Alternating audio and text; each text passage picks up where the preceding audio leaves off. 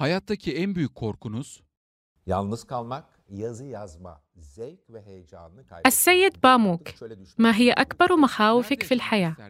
أن أبقى وحيدا وأن أفقد حماسي للكتابة إنه شعور من ضاع في الصحراء En mutlu olduğunuz an وإذا قدمت للدنيا مجددا فمن تود أن تكون؟ كنت سأريد أن أكون نفسي أن أمضي شبابي بشكل أفضل وأن أكتب رواية على لسان شخصية نسائية أو يمكننا القول على لسان نسخة نسائية. كنت أود أن أشعر كيف سأرى كل شيء لو كنت امرأة.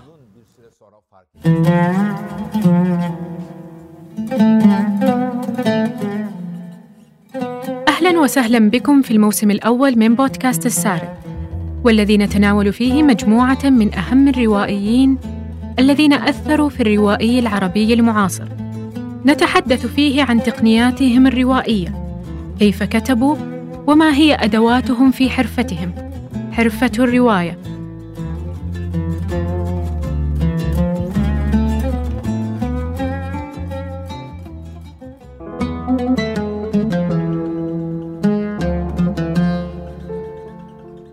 في هذه الحلقة سيكون الروائي التركي صاحب رواية متحف البراءة واسمي أحمر وثلج وغيرها من الأعمال العالمية والفريدة هو موضوع حلقتنا.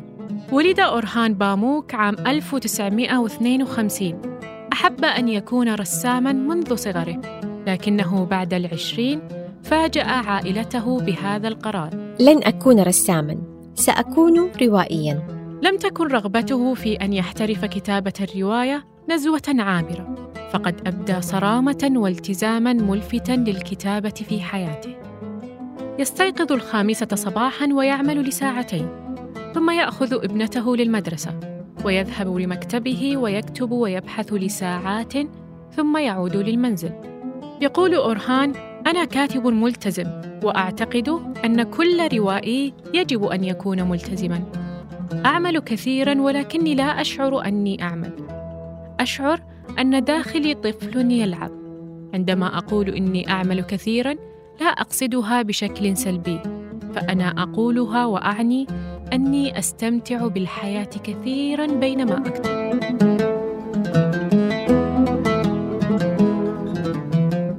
لم يخفت حب الرسم في نفس أورهان ففي سن الأربعين أخذ قراره بأن يكتب رواية عن الرسامين.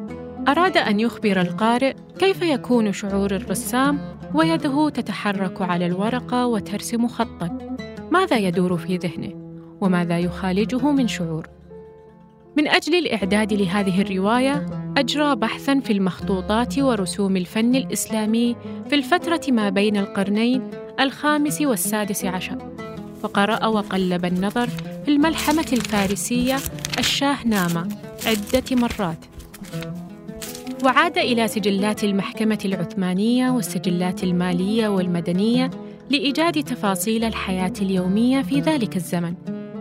كما اشتغل على تطوير أسلوبه السردي في تحريك مخيلة القارئ البصرية لقد عمل أورهان بجد على إنتاج هذا العمل الذي يعد أهم وأشهر أعماله الروائية.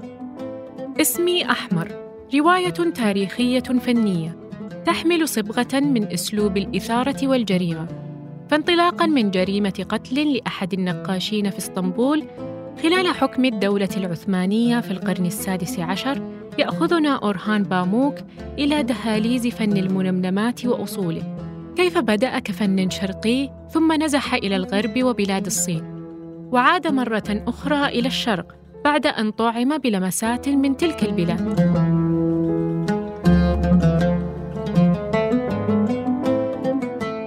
يستخدم أورهان أسلوباً تجريبياً في صوت الراوي، فالرواية تسرد على لسان شخوصها، ولم يكتفي أورهان باستخدام أصوات الشخصيات البشرية فقط، فقد استنطق الحيوان والشجر واللون والرسم والموت أيضاً.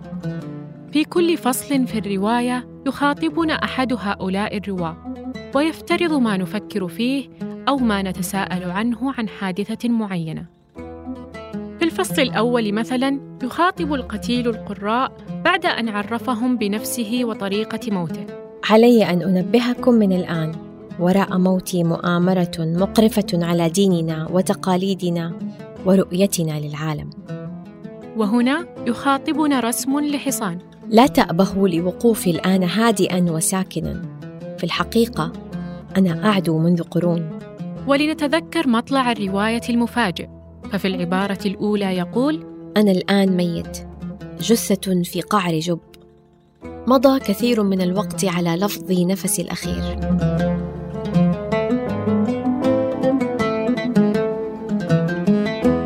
أورهان هو أول تركي يحصل على جائزة نوبل. فماذا يعني هذا الانتماء إلى تركيا؟ توجهنا بهذا السؤال إلى الكاتب والمترجم محمد آية حنة. ينتمي أورهان باموك جغرافيا إلى منطقة تعيش توترا.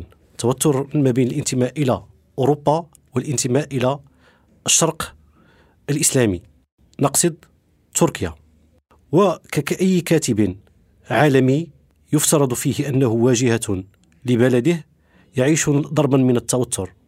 توتر ما بين انتمائه لعالم الشرق وعالم الغرب. يريد أن يكون هنا وهناك أو بالأحرى أن لا يكون لا هنا ولا هناك. كاتب معظم القراء الذين يقرؤون يقرؤونه ينتظرون منه شيئا محددا يتطلعون إلى أن يقرأوا في كتاباته شيئا محددا. ولكن ما انعكاس هذه الهوية وهذا التوتر على الرواية عنده؟ بالطبع يحاول أورهان باموك دائما أن يقضي على هذه الثنائية ثنائية الشرق والغرب أن يبين أنه لا ينتمي إلى حدود الشرق ولا إلى حدود الغرب. ويدعي صراحة غير ما مرة أنه لا يؤمن بأي شيء إلا الأدب. قال صراحة ديني أدبي. لكن أي قارئ لأعمال أورهان باموك لا بد أن تستفزه هذه الثنائية ثنائية الشرق والغرب. هذه الثنائية هي الثنائية الحاضرة دائما في أعماله. أعماله دائما مبنية على ثنائيات وهذه الثنائيات دائما تختزل إلى ثنائية ثنائية عفوا الشرق والغرب. الصراع ما بين الشرق والغرب. في كل عمل تتخذ هذه الثنائية صورة ما. تتخذ صورة آه صورة المنمنمة مثلا عند الشرق ورسم بالمنظور عند الغرب في روايته اسم أحمر. كما تتخذ صراعا ما بين العلمانية وما بين الإسلام السياسي كما في روايته ثلج.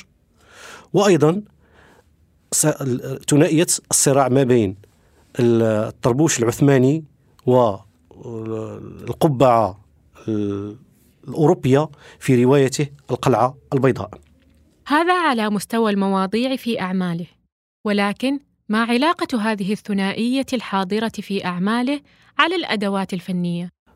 عمل أورهان باموك الأساسي يسعى إلى أن يقضي على هذه الثنائية أو على الأقل أن يخفي هذه الثنائية فكيف يعمل إلى ذلك؟ أولا يختار أن يبلبل هذه الثنائية يبلبلها بكثرة الأصوات. أي أنه بدلا من أن يقرأ القارئ رواية قائمة على صوتين صوت الغرب وصوت الشرق فيجد نفسه بالضرورة منحازا للشرق أو منحازا إلى الغرب فإن أوران باموك يعمد إلى إغراق روايته بأكبر قدر ممكن من الأصوات. بوليفونيا يعني بدلا من أن يتحدث الغربي ويتحدث الشرقي يتحدث المسلم ويتحدث المسيحي أو غيره آه، لنذهب في هذه في هذه المسألة إلى أبعد الحدود لنجعل الجميع يتحدث. شخص واحد وشخص اثنان وشخص ثلاثة وشخص أربعة وشخص خمسة وشخص ستة وغيرهم ثم في النهاية لنجعل حتى الأشياء تتحدث ليتحدث الكلب ولتتحدث الشجرة ولتتحدث الألوان وغيرها.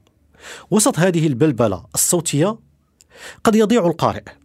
هذا سيطرح مسألة الشكل الفني عند أورهان. هل هو يعتني بالشكل كما يعتني بالمواضيع المتعلقة بالهوية والثنائية؟ ليس اختيار الشكل الخارجي والعناية بالشكل الخارجي مسألة عبثية لدى أورهان باموك. إنه يسعى ما أمكن إلى أن يوضح الشكل، أن يجعل الشكل قابلا لأن يرسم، بحيث أن القارئ أثناء قراءته للعمل لا يكتفي بأخذ الشكل كمعطى خارجي للرواية وإنما يستطيع أن يمسك الشكل بيديه نعطي مثالا واضحا على ذلك. رواية اسمي أحمر تتحول في غير ما مر إلى منمنمة. يستطيع القارئ أن يلاحظها ويتدخل القارئ نفسه الروائي نفسه لكي يشرح للقارئ معنى الرواية ومقصده من كتابة هذه الرواية والشكل الذي يريد أن يتخذه في هذه الرواية. وأيضا في رواية ثلج يتدخل الروائي لكي يرسم لنا بلورة الثلج ويحاول أن يبين لنا الشكل الذي اتخذته الرواية. هذه الحيلة التي يلجأ إليها في الحقيقة ليست مجرد زخرفة للكتاب إنها محاولة لجعل الشكل واضحا قابلا لأن يلمس بحيث وسط بلبلة كل تلك الأصوات التي هي ضرورة يلجأ إليها الكاتب لكي يقوم بنوع ما من تمييع الآراء حتى لا تصي حتى لا يتم يعني اختيار رأي من الآراء والميل إلى اتجاه من الاتجاهات. قلنا وسط كل تلك البلبلة والمعمعة كي لا يضيع القارئ هو يحتاج إلى أرض صلبة والأرض الصلبة هنا هي الشكل الخارجي. هذا الشكل الخارجي له وظيفة كما قلنا أساسية في جعل القارئ يمسك بهيكل الرواية كي لا تضيع. ووسط هذا الشكل نجد أنفسنا أمام بحر من الآراء بحر من الآراء تعدد من الأصوات كثرة من الأصوات جوق بأكمله من الأصوات المتناغمة. والمتنافرة التي الهدف الأساسي منها ألا يميل القارئ إلى أي اتجاه بحيث يحاول أن يقضي على تلك الثنائية.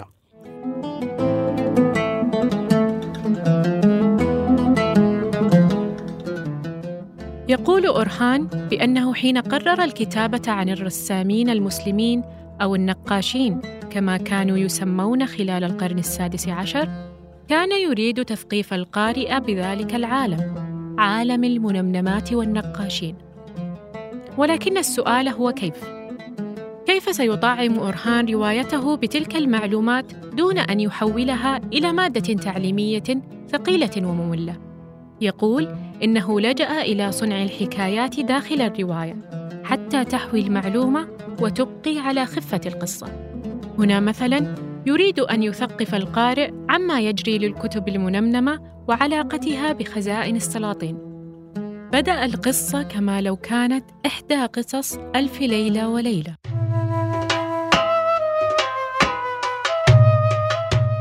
في قديم الزمان وجديده حيث كل شيء يكرر كل شيء ولا يشعر الإنسان بالزمن لولا كبره وموته والعالم يكرر الحكايات والرسوم نفسها وكأنه لا وجود للزمن. ثم يحكي بشكل مختصر كيف استولى الشاه على مكتبة الخان بعد أن اتخذه اسيرا وقتله. وبحسب العادات فإن النقاشين يعيدون صياغة الرسومات لصالح المنتصر.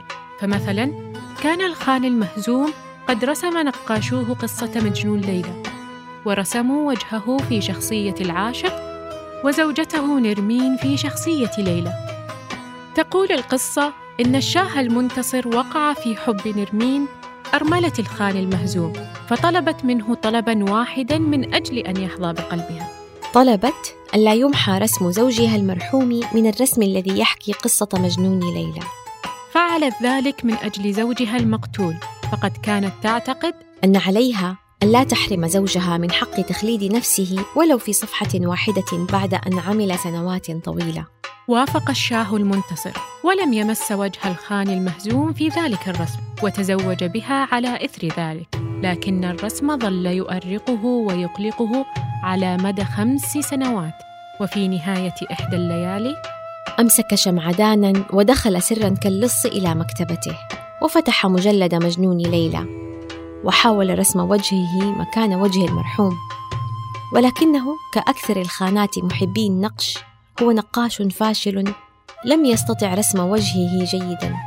تستمر القصة. وفي داخل الرواية يصنع أورهان باموك هذا النوع من الحكايات ليبين لنا كيف كانت ترسم المنمنمات وفي أي سياق وأي ثقافة ازدهرت وما علاقتها بخزائن السلاطين والأمراء.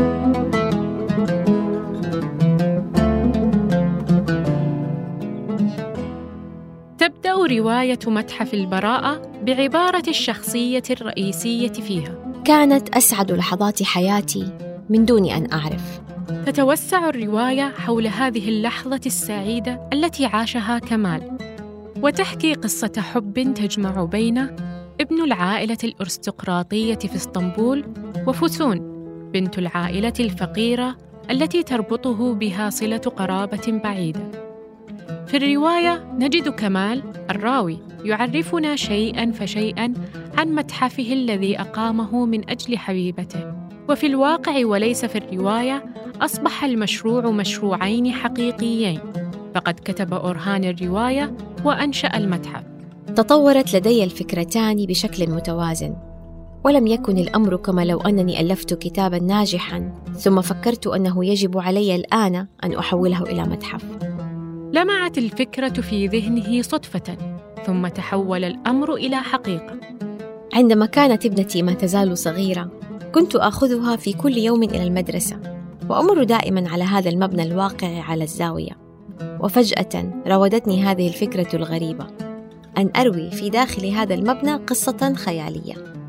وهكذا اشتريت المبنى وبدأت في الكتابة. قام أورهان مع أصدقائه بترميم المبنى القديم. وبدأ يجمع محتويات المتحف. عندما كنت في محل بيع السلع المستخدمة وجدت ثوبا من قماش لونه فاتح وعليه نقش زهور برتقالية وأوراق خضر. فقررت أن هذا الثوب يصلح لفسون بطلة روايتي. كتب مشهدا لها وهي مرتدية هذا الفستان أثناء تعلمها قيادة السيارة.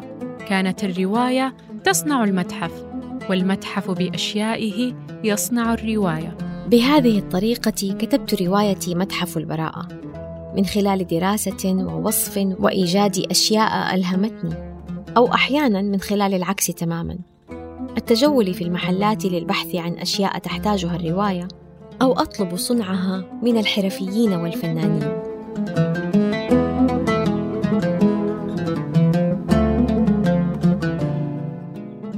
في هذه الرواية قام أورهان بعدة حيل فنية. منها الراوي مثلا. فالراوي هو الشخصية الرئيسية كمال. ويبين لنا في الرواية أنه طلب من أورهان باموك أن يكتب القصة على لسانه. ففي حديث بين الاثنين يقول أورهان في الكتاب تروون قصتكم بصيغتي أنا يا سيد كمال. أنا أتحدث بلسانكم. أحاول كثيرا في هذه الأيام أن أضع نفسي مكانكم. وأكون أنتم. إضافة إلى وجود متحف حقيقي يحدثنا عنه كمال في الرواية أريد أن أذكر زوار متحف الفضوليين بعد أعوام بأن السيارات الخاصة كانت قليلة جدا في إسطنبول في الخمسينيات والستينيات وأن الأغنياء الذين يجلبون سيارات من أمريكا أو أوروبا يخرجون أقرباءهم وأصدقائهم بنزوهات في المدينة هل يريدنا أورهان أن نصدق أن القصة حقيقية؟ وأن ما يوجد في المتحف اليوم هو قطع ترتبط بحكايته ولكنه ادعى أنه جمعها مثلاً؟ أو العكس تماماً أن كلا المشروعين الرواية والمتحف قصة مخترعة لا أصل لها أو أنه أمر بين هذا وذاك أن يكون كمال مثلاً هو جزء من أورهان وجزء من عالمه الذي لا يصرح به يقول أورهان الغموض حول أي أجزاء الرواية اعتمد على تجربة حقيقية وأيها تأليف. يضع الكاتب والقارئ في وضع متشابه. فمع أي حدث يعتقد الكاتب أن القارئ سوف يعتقد بأن هذا الحدث هو تجربة حقيقية. والقارئ يعتقد أن الكاتب قد كتب هذا التفصيل لظنه بأن القارئ سوف يعتقد أنها تجارب حقيقية. هذا يعني أن أورهان يقصد أن يلعب هذه اللعبة. لعبة المرايا هذه تصلح لمخيلة الكاتب. هذا يعيدنا إلى كلام ضيفنا محمد آية حنة حين نبهنا إلى أن الشكل الفني عند أورهان مهم ومقصود. إنه روائي يضع الموضوع والأدوات أمامه وينسج منها قالبا واحدا متقنا ببراعة النقاش والرسام الحقيقي.